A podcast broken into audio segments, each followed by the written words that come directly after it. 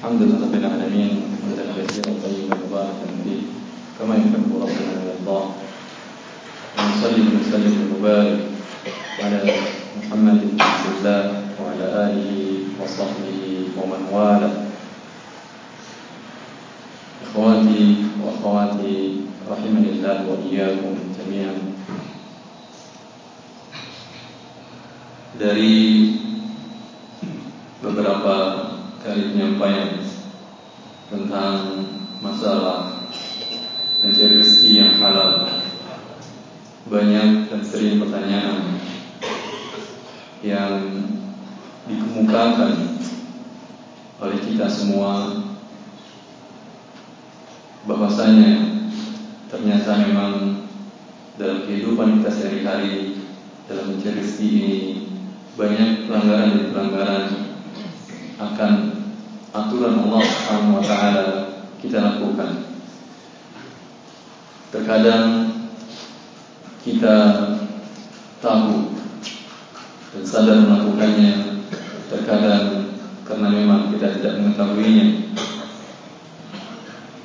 Maka sesungguhnya kita adalah bagian dari Ibnu Adam, dari anak Adam dikatakan oleh Rasulullah SAW dalam hadis dari Tirmidzi yang dipesankan oleh Syekh Al-Albani bahwa Rasulullah SAW bersabda Kul ibni Adam khata wa khairul khata'in tawabun bahwa seluruh anak Adam seluruh anak Adam banyak berbuat kesalahan dan dosa.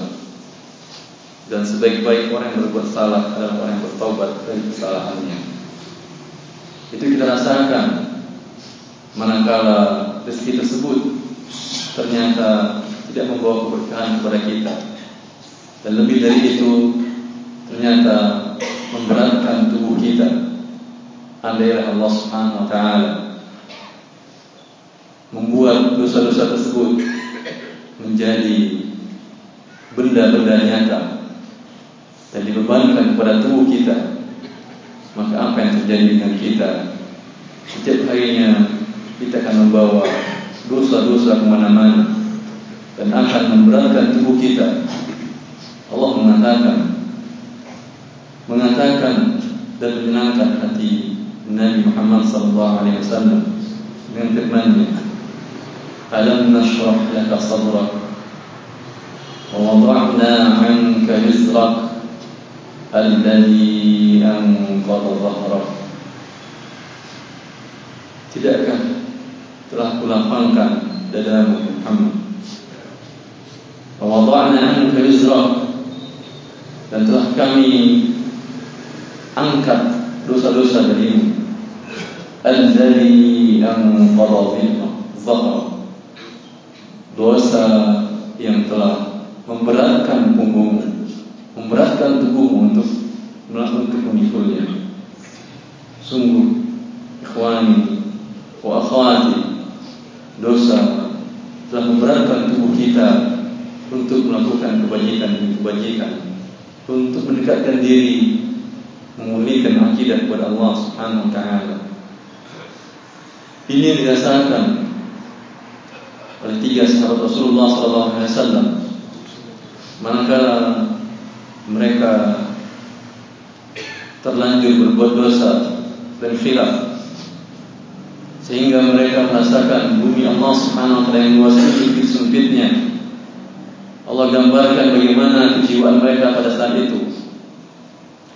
وعلى الثلاثة الذين خلفوا حتى إذا ضاقت عليهم الأرض بما رحبت وضاقت عليهم أنفسهم وظنوا أن لا ملجأ من الله إلا إليه ثم تاب عليهم ليتوبوا huwa tawwabur rahim.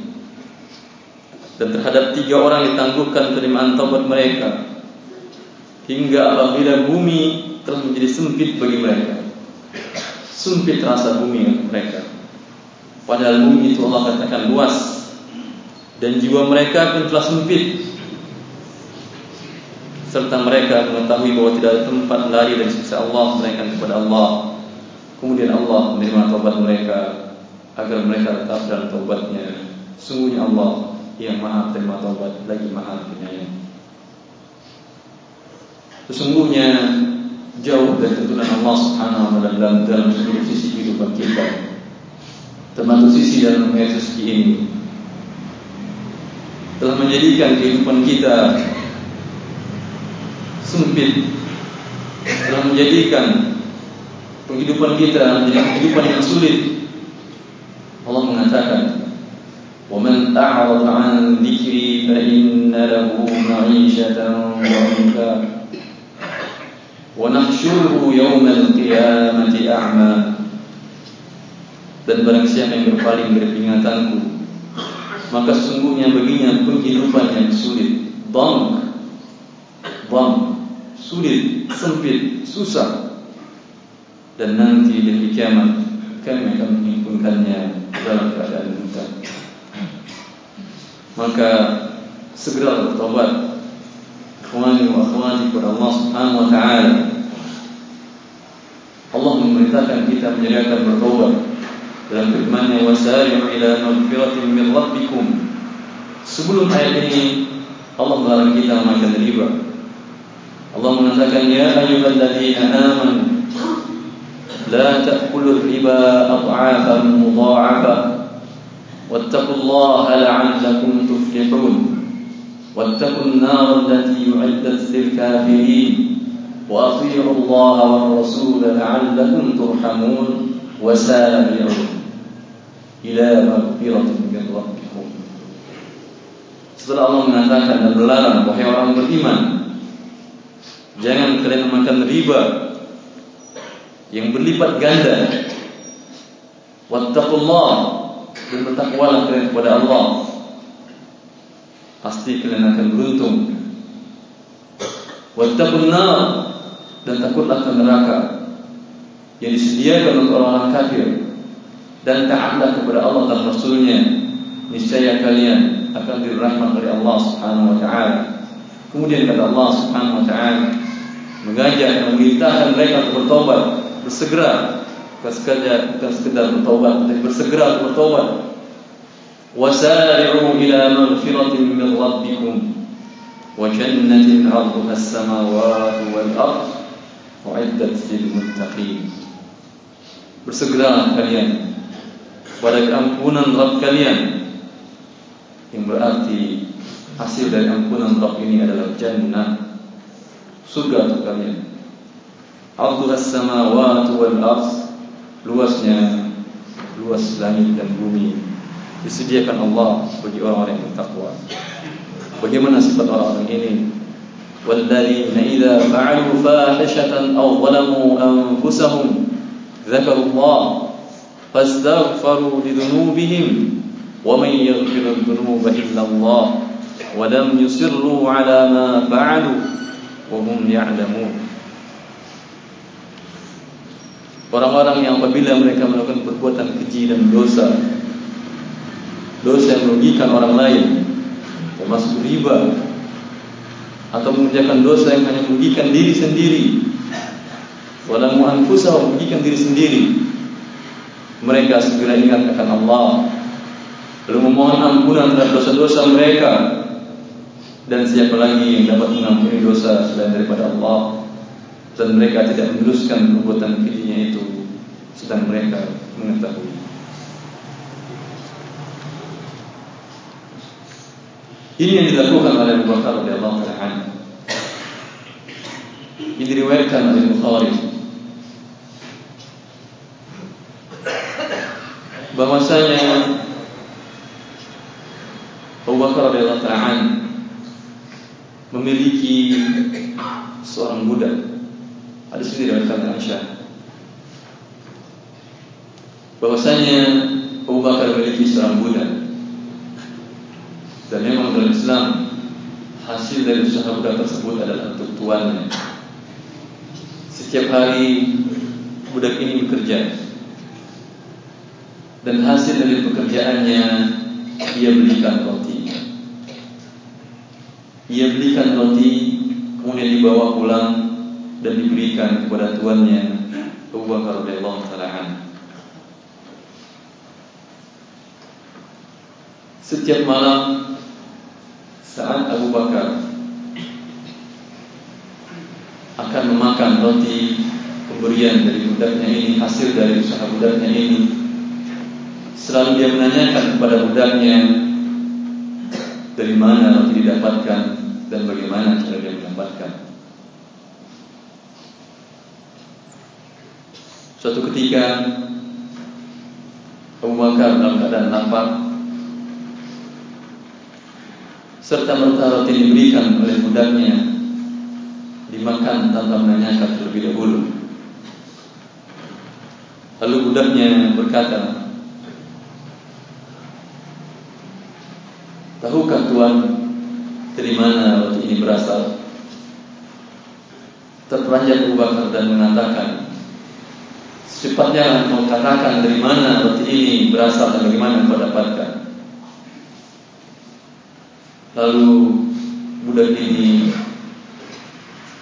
menceritakan dengan jujur dari mana roti ini didapatkan oleh dia. Dia mengatakan bahwasanya aku dahulu di masa jahiliyah dianggap orang sebagai tukang tenung, tukang peramal nasib. Padahal aku sebetulnya tidak bisa meramal nasib. Maksudnya Perbuatan ini jelas perbuatan mungkar syirik. Meramal nasib Mendakwakan yang baik Padahal tidak mengetahui yang baik dari Allah subhanahu wa ta'ala Itu pun terkadang Ada ilmu-ilmu dipelajari oleh orang yang sesat ini Tapi budak ini sama sekali tidak mempelajari ilmu-ilmu tersebut. Hanya saja orang-orang menganggap dia bisa meramal nasib. Maka dikatakan oleh dia, dahulu aku di masa jahiliyah dianggap orang sebagai orang yang bisa meramal nasib. Datang seorang kepada aku untuk kita diramalkan, dan aku asal jawab untuk meramalkannya. Dan memang para peramal ini, walaupun mereka terkadang benar ucapannya sesungguhnya dia itu hanyalah tebak-tebakan saja. Satu kali benar orang menganggapnya benar seluruh apa perkataannya, padahal sisanya adalah bohong dan kebenaran tersebut istidraj min Allah. Cobaan dari Allah Subhanahu wa taala untuk dirinya dan untuk orang-orang di sekitarnya, apakah mereka tetap meyakini bahawa masa yang akan datang hanyalah Allah yang mengetahui atau tidak? Maka jangan tertipu dengan orang, seperti ini. Maka kata budak ini aku meramalkan nasibnya. Setelah itu dia pergi dan aku tidak pernah lagi bertemu dengannya. Tadi siang di pasar aku bertemu dengannya dan dia memberikan upah ramalan dahulu yang pernah aku ramal. Dan upah ramalan ini yang aku berikan roti dan roti itu yang aku makan. Apa yang dilakukan oleh Bakar? Roti sudah masuk perutnya.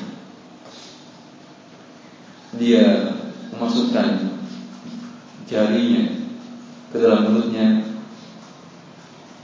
berusaha mengeluarkan makanan tersebut. Memuntahkannya. Kemudian Aisyah melihat dan menasihati bapaknya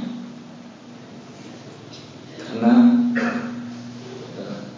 dia betul-betul berusaha untuk mengeluarkan makanan tersebut dan memuntahkannya. Lalu Aisyah mengasihaninya. Karena Abu Bakar mengatakan, kalau aku tahu bahwa nyawa aku akan berlalu dengan makanan ini, akan aku keluarkan seluruhnya. Ini wafat kita keterlambatan kita untuk bertobat kepada Allah Subhanahu wa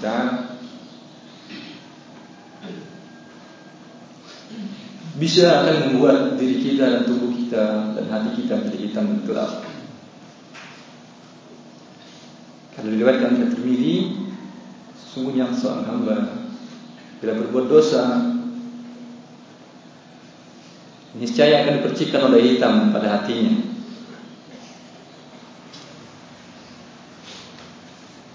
Nuktat sauda. Noda hitam akan dipercikkan ke hati kita. Bila kita berbuat dosa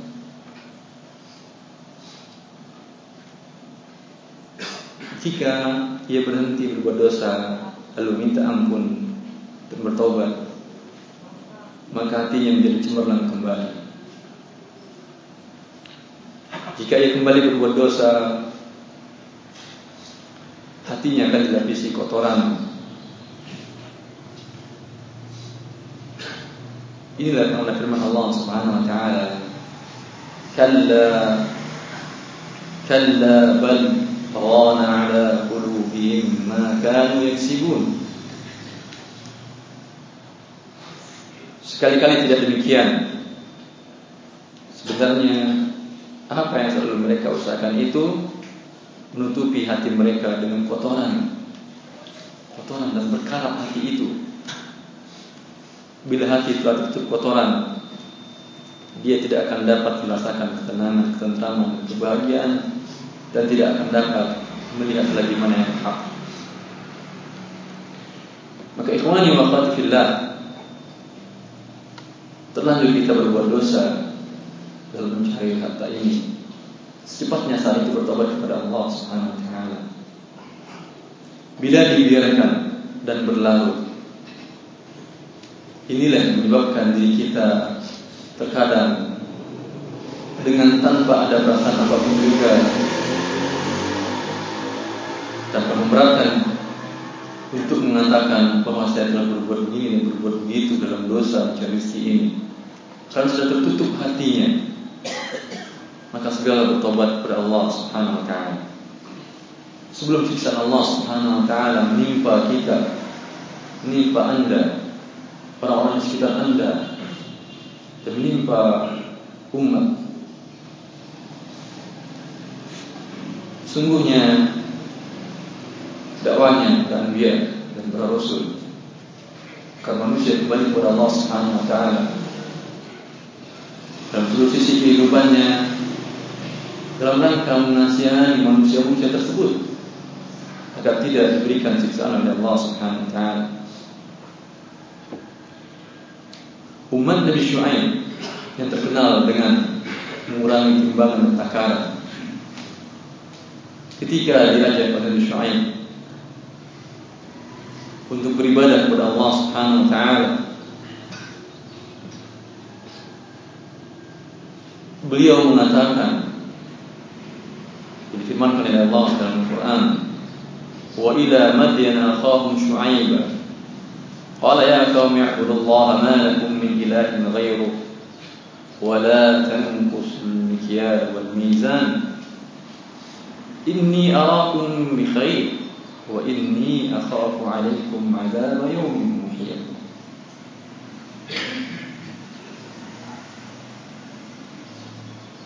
dan kepada penduduk Madian kami itu saudara mereka Syuaib. Syuaib berkata kepada penduduk Madian tersebut Hai kaumku sembah Allah sekali-kali tiada Tuhan bagimu yang berhak disembah selain dia dan janganlah kamu kurangi takaran dan timbangan. Inni arakum bi khair. Sesungguhnya aku melihat kamu dalam keadaan yang baik, sejahtera, makmur dunia kalian. Hidup dalam kenikmatan dan bergelimang harta. Inni arakum bi khair. Tetapi bila kalian tidak ikuti perintah Allah Subhanahu wa taala untuk beribadah kepadanya, dan memenuhi takaran dan jangan kalian mengurangi takaran dan timbangan. Apa yang takutkan kepada kalian? Wa inni akhafu 'alaykum 'adzab yawmin muhit. Sungguhnya aku khawatir terhadapmu akan azab hari yang membinasakan. Muhit dari seluruh sisi membinasakan. Tidak wah kan biar adalah dalam rangka menyelamatkan kita dari siksa Allah Subhanahu wa taala.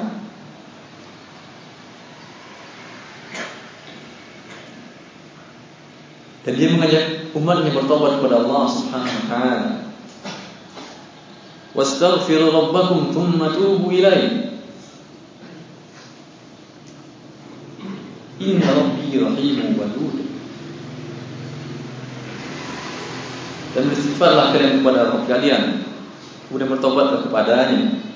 Sungguhnya Tuhanku Rahim Wadud Pengasih dan penyayang dengan kalian Tetapi Kaumnya ini Tidak mengindahkan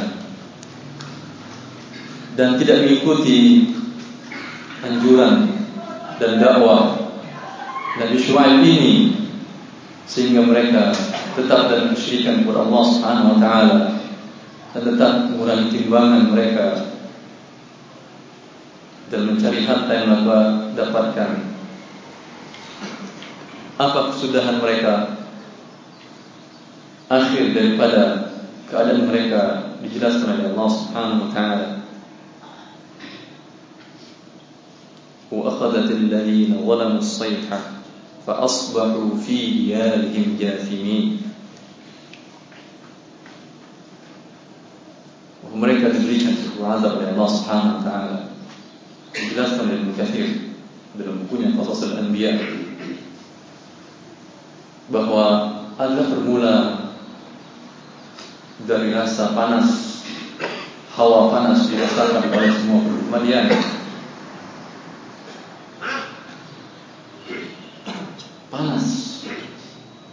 angin tidak bertiup selama tujuh hari. Pada saat hari selanjutnya awan berkumpul hitam gelap dan mereka pun berharap hada alim mumtiruna.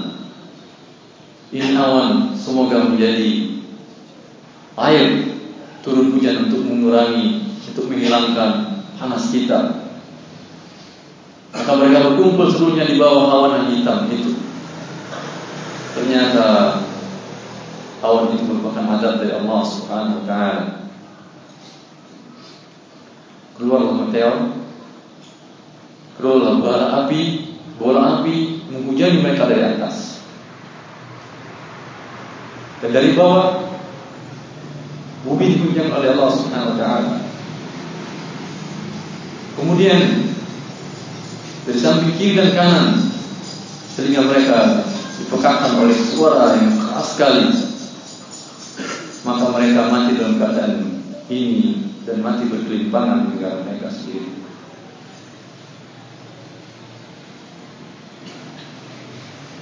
Sungguhnya ikhwani wa kita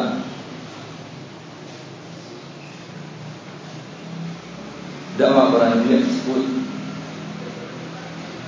mengajak kita untuk menuju keselamatan di dunia sebelum di akhirat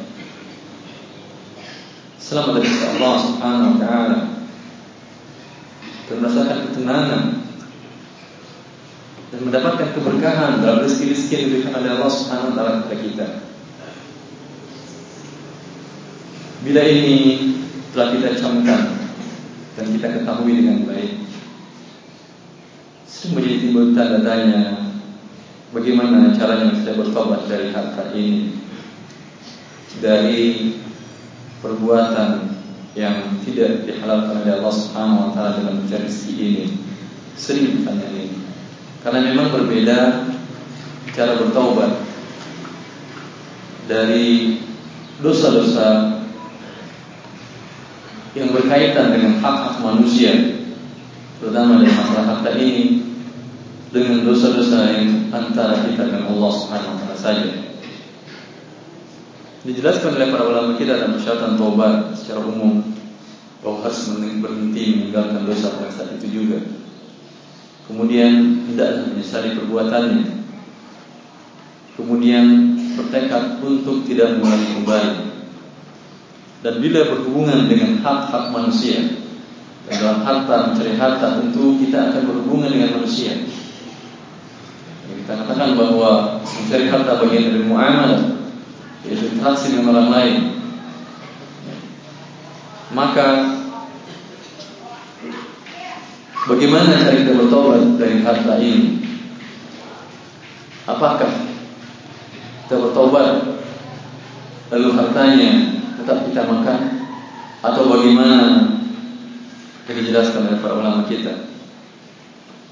Para ulama membagi harta yang kita tidak yang dapatkan tidak dengan cara halal ini atau dengan cara halal ini. Jadi dua bagian. Pertama yang didapatkan tanpa saling ridho ya, dengan cara mencuri, merampas, memaksa, yang termasuk dalam hal ini menggelapkan, baik menggelapkan barangnya atau menggelapkan waktu kerja atau menggelapkan apapun yang digelapkan dalam fasilitas kantor. Jelas tentu orang yang digelapkan, orang yang dicuri dan orang yang dirampas tidak rela atau orang dipaksa tidak rela dalam hal ini. Maka cara bertobat dari harta ini tidak ada melainkan setelah yang tiga tadi kita penuhi harta ini harus kita kembalikan kepada pemiliknya. Rasulullah SAW bersabda dalam hadis diriwayatkan oleh Imam Ahmad yang dikatakan oleh Abu Dawud bahwa hadis ini hasan li ghairi.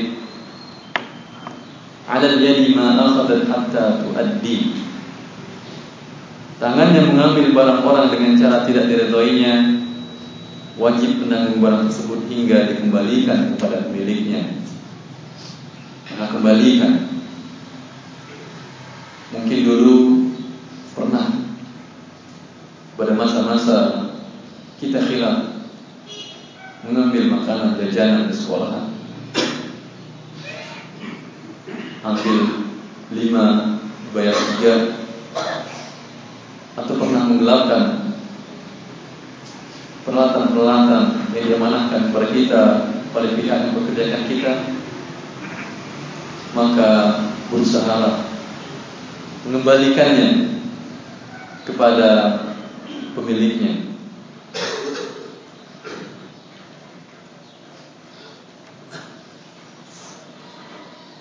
Kembalikan kepada pemiliknya. Cari. Akan tetapi bila anda telah berusaha semaksimal mungkin untuk mencarinya, dan tidak menemui kembali orang-orang ini. Atau dikhawatirkan kemudaratan yang lebih besar akan kita temui bila dikembalikan dengan cara terang-terangan. Kembalikan kembalikan dengan cara sembunyi-sembunyi kepada pemilik hak ini. Karena dia adalah pemiliknya yang harus anda kembalikan hak dia kepada Bila anda telah berusaha dan tidak menemukan orang ini atau dikhawatirkan mudarat yang besar akan menimpa anda bila anda terang-terangan mengembalikan kepadanya dan hasil tidak mungkin dikembalikan barang ini kepadanya maka kata para ulama kita harta ini berikanlah untuk masalah lain dan untuk fuqara wal masakin dan sedekahkan. Dan bukan niat untuk bersedekah. Yang berarti bukan pahala Anda bersedekah tidak. Tapi dalam rangka kesempurnaan taubat kita. Dalam rangka kesempurnaan agar taubat kita diterima oleh Allah Subhanahu wa taala. Yang dipegang dan simpan harta haram tersebut.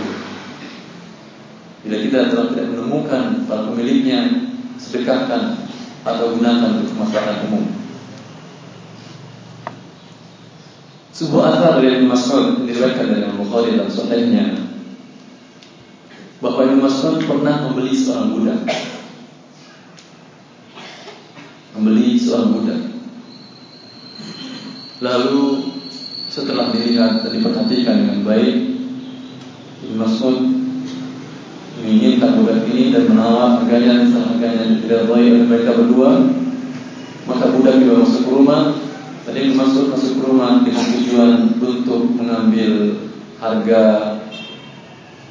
dinar emas harga dari budak ini. Ketika ini masuk masuk ke rumah, tentulah dan menghitung uangnya Mungkin kelamaan dia menghitung Setelah selesai dihitung Dan dia keluar rumah Dia tidak mendapat lagi penjual budak ini. Penjual budak yang telah berlalu. Dia berusaha mencari Menunggu penjual budak ini selama setahun. Setelah tahun setahun berlalu dia tidak juga menemukan penjual budak ini. Maka uang harga budak itu disedekahkan. Seraya dia berkata ya Allah sedekah ini atas nama pemilik budak. Jika nanti dia datang maka akan aku beri dia pilihan antara sedekah tetap menjadi miliknya atau menjadi milikku dan akan aku ganti uangnya. Maka sedekahkan harta haram tersebut yang tidak halal kita dapatkan dahulu. Yang telah kita berusaha mencari orangnya, pertama berusaha dulu kesempurnaan taubat. Saat tidak menemukannya, barulah disedekahkan. Disedekahkan atas nama niat orang pemilik harta ini Kemudian juga mengikrarkan nanti jika saya menemukan pada suatu saat Maka saya akan memberikan dia pilihan Antara tetap sedekah menjadi miliknya Atau diganti.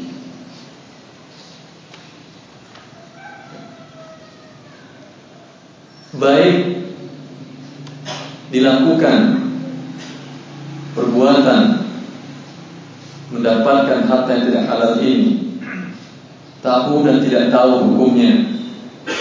Bila didapatkan dengan cara yang tidak rela cara bertobatnya dengan cara tersebut. Baik dikatakan dulu saya tidak tahu bahwa itu hukumnya haram tetap dikembalikan hak orang. Tapi bentuk yang kedua dari harta yang didapatkan dengan cara tidak halal berbeda yang pertama tidak rela. Yang kedua dia itu orang yang berakal ini itu. Dua-duanya. Tetapi kerelaan mereka saja belum cukup untuk sebuah muamalah dihalalkan oleh Allah Subhanahu taala. Ada persyaratan lain. Kehadiran Allah juga diperhatikan. Bila antara pemberi dan penerima riba mengatakan Saya akan halal dan memberikan bunga riba kepada peminjam uang. Yang memberikan pinjaman uang. Dan memberikan pinjaman juga saya halal dan ridho menerimanya Kerana mereka tidak cukup menyebabkan akad ini menjadi halal. Tidak. Tetap haram. Hak Allah yang mereka langgar. Karena Allah telah mengharamkan riba. Dua orang yang berjudi mengatakan, saya siap kok kalah memberikan konsekuensi dari komitmen saya untuk artinya saya harus memberikan apa yang telah saya janjikan untuk saya berikan. Keredaan dia dan keredaan penerimanya tidak berarti karena mereka melanggar perintah Allah Subhanahu wa taala. Maka untuk kasus yang ini untuk transaksi yang mereka saling redha tapi Allah tidak meredainya. Cara bertobatnya jika dahulu mereka tidak tahu bahwa perbuatan ini adalah haram tidak tahu dia buat perbuatan haram. Dia tahu riba haram. Dia tahu judi haram. Tahu karena inna halal bayyin wa inna haram bayyin. Halal adalah jelas, yang haram adalah jelas. Tetapi dalam perbuatannya ini ada syubhat yang banyak. Dia tahu riba haram, tapi bunga bank, oh banyak juga orang yang mengatakan halal dengan begini-begini. yang mengatakan penutup kekurangan dari nilai mata uang segala macam segala macam. Sehingga di waktu itu dia semua ragu dan ikut melakukannya. Dia tahu perjudian haram, tapi dalam hal yang syubhat seperti ikut pesan singkat oleh SMS utamanya ada yang menawarkan silakan kirim tekan tulis ketik nomor sekian kirim ke nomor sekian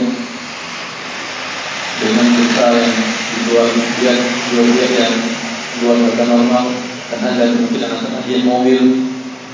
Dan akan anda akan mendapatkan hadiah mobil. Dia tahu judi haram. Tapi dalam kasus ini tidak ada dan belum pernah didengar bahawa ada fatwa yang mengharamkan utamanya maka dia melakukannya dan ternyata mendapatkan mobil tersebut. Dan ternyata dia mendapatkan bunga bank tersebut. Pada dia waktu dia melakukan dia tidak tahu itu adalah haram. Maka bagaimana status harta yang telah dimakannya apakah dia juga harus mengeluarkannya Berbeda kasus ini dengan kasus sebelumnya. Dalam hal ini Allah mengatakan, "Faman ja'ahu maw'izatun min rabbih fantaha falahu ma salafa wa amruhu ila Allah." Setelah Allah mengatakan wa halallahu al-bai'a wa. Allah telah menghalalkan jual beli dan mengharamkan riba. Dan siapa yang datang peringatan pelajaran dari Rabbnya kemudian dia berhenti pada saat itu. Pada saat setelah dia melakukan lama berbuat riba ini kemudian baru tahu dia hilang syubhat dari dirinya. Bertemu dengan ulama yang hak. Bertemu dengan orang-orang yang menunjukkannya kepada kebenaran. Tahu dia bahawa ini adalah haram sudah maka ketika itu Rantah langsung dia berhenti. Tutupnya rekeningnya. Dan sisa bunganya tidak ada lagi. Lalu bagaimana yang telah berlalu? Kata Allah subhanahu wa ta'ala yang telah berlalu halal untuk dia. Wa amruhu ila Allah. Dan urusannya dikembalikan kepada Allah subhanahu wa ta'ala. Semoga Allah mengampuninya mengampuni kita seluruhnya kalau saat pada itu dia melakukannya dan dia tahu haram dan sengaja melakukannya maka dia harus mengeluarkan harta ini. Kalau dia tahu karena dia melanggar kata Allah Subhanahu wa taala. Keluarkan harta ini. Lalu mungkin timbul tanda tanya dia tahu pada masa pada saat masuk bekerja di tempat yang ribawi ini tahu dia riba. Tapi tetap dia masuk dan dan mengais rezeki dari tempat ini. Sekarang datang dari Allah Subhanahu Wa Taala. Melalui berbagai cara berbagai sarana yang didapatkan dan ternyata dia masuk dalam jiwanya. Apa yang sudah dilakukan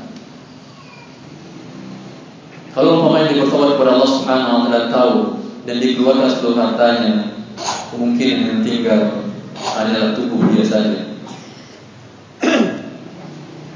Pernah ditanyakan itu ada diskusi dengan beberapa orang usaha di sebuah tempat. Dia mengatakan saya membaca salah satu buku yang saya tulis yang saya tulis maksudnya tentang harta haram tentang produk dia mengatakan Ustaz ini memang berat. Saya baca seluruhnya Kalau saya pikirkan-pikirkan dan saya teliti dengan baik Seluruh harta saya Kalau saya bertobat kepada Allah Paling saja lagi yang tinggal di rumah saya. Artinya semuanya hampir dihasilkan dengan cara yang haram. Bagaimana dia bertobat? Sering kasus ini terjadi Dia tahu Berbeda kalau tidak tahu. Pada masalah kalau dia tidak tahu. Sekarang dia tahu. Maka bagaimana cara bertobat? Kalau dia memang miskin Bila dikeluarkan seluruh harta ini Dia tidak mendapatkan apa-apa lagi. Dari hartanya dari harta yang haram tersebut maka kata para ulama kita karena harta haram ini takhallusnya membersihkannya. Tidak boleh kita berikan kepada yang memberikan. Berbeda dengan kasus yang pertama. Keberikan kepada fakir miskin kita katakan tadi. Sedekahkan kepada fakir miskin. Bila dikeluarkan seluruh harta ini dia tidak memiliki apa-apa pada saat itu berarti dia fakir miskin. Maka kata para ulama kita dia pantas untuk mengambil harta tersebut sebatas untuk menutupi kebutuhan pokoknya. Kebutuhan pokok makanan, tempat tinggal, pakaian, rumah. Kalau lima rumah yang didapatkan dengan cara yang haram semuanya dengan cara yang dibawi, satu saja yang boleh dia tinggalkan untuk kebutuhan dia dan orang-orang dan anak-anak. Sisa yang sudah sukakan. Kecuali dia tidak mendapatkan cara masuk cara tidak dapat menemukan rezeki yang halal sehingga dari kontrakan ini dia hidup sebatas untuk menutupi dua hajat kebutuhannya dia boleh menerimanya dan sisanya sesedekahkan. Ini dinaskan oleh para ulama kita. Di antaranya Syekh Hussein bin berkata, siapa yang mendapatkan harta melalui usaha yang haram dan diberikan dengan kerelaan, rela yang beri. Kalau rela yang berinya, kita tidak boleh mengembalikan kepada dia lagi. Si pemberi riba tadi, pihak yang berikan riba kepada kita, dia rela memberikannya. Tapi kerelaannya kita katakan tidak cukup untuk membuat transaksi ini menjadi halal. Maka bagaimana? Apa kita kembalikan kepada dia? Kata para ulama, jangan kembalikan kepada dia karena akan membantu dia dalam berbuat maksiat. Digambarkan oleh Ibnu Qayyim rahimahullah tentang hal ini dalam kasus seorang wanita berzina yang bertobat kepada Allah Subhanahu wa taala. Dalam transaksi tersebut dia mendapatkan upah Ketika dia bertobat, apakah upah akan dikembalikan kepada orang ini? Jangan. Karena dia setelah berbuat dosa kembali dari uangnya. Jangan. Jangan kembalikan kepada orang ini yang memberikan secara setelah dengan kerelaan. Tetapi kembalikan untuk masyarakat umum atau untuk orang-orang saja. Kembali dalam kasus tadi, Syekh Utsaimin Taimiyah Allah mengatakan siapa yang mendapatkan harta melalui usaha yang haram dan diberikan dengan kerelaan oleh orang yang memberinya, rela memberinya. Seperti uang hasil menjual arak, uang hasil perzinahan dan upah dalam nasib, maka pada pendapat Taimiyah dalam hal ini adalah jika dia tidak mengetahui hukum transaksi tersebut haram saat melakukannya, kemudian dia tahu hukumnya haram dan bertobat, maka harta itu halal dimakan. Ini yang dikatakan antara balahu masalah. Pada saat melakukan dia tidak tahu haram. Masalah yang tadi makan yang halal. Tetapi jika ia tahu bahawa hukumnya haram sejak mula membuat transaksi, kemudian dia bertobat, maka hendaklah dia mengeluarkan mensedekahkan harta tersebut. Dan harta itu halal bagi orang miskin yang menerima sedekahnya. Bagi anda dikendalikan oleh Allah Subhanahu Wa Taala hidup dalam keadaan miskin. Semoga itu lebih baik bagi anda bila anda bersabar. Karena kemungkinan jika Allah membukakan dunia kepada anda, anda tidak bisa bersabar dengan dunia ini. Menjauhkan anda bermaksiat kepada Allah Taala. Tapi anda telah berusaha, berusaha. Allah telah menghadirkan kehidupan anda telah miskin. Jangan berkecil hati jika ada saudara-saudara anda memberikan sedekah kepada anda dalam rangka takhallus dari dosa ini, bagi anda adalah halal. Dilanjutkan oleh Syekh Hasan Dan jika dia sendiri yang berstatus fakir miskin, kalau dia keluarkan seluruh hartanya disedekahkan dan dia menjadi fakir miskin tidak mendapat apa-apa lagi, maka ia boleh mengambil sekedar menutupi kebutuhan pokok hidupnya. Semoga dengan penjelasan ini tahu kita cara bertobat kepada Allah Subhanahu wa taala dari dosa-dosa yang telah kita lakukan sebelumnya dalam rezeki ini memberikan hidayah kepada kita. Aku wa astaghfirullah. Assalamualaikum warahmatullahi wabarakatuh.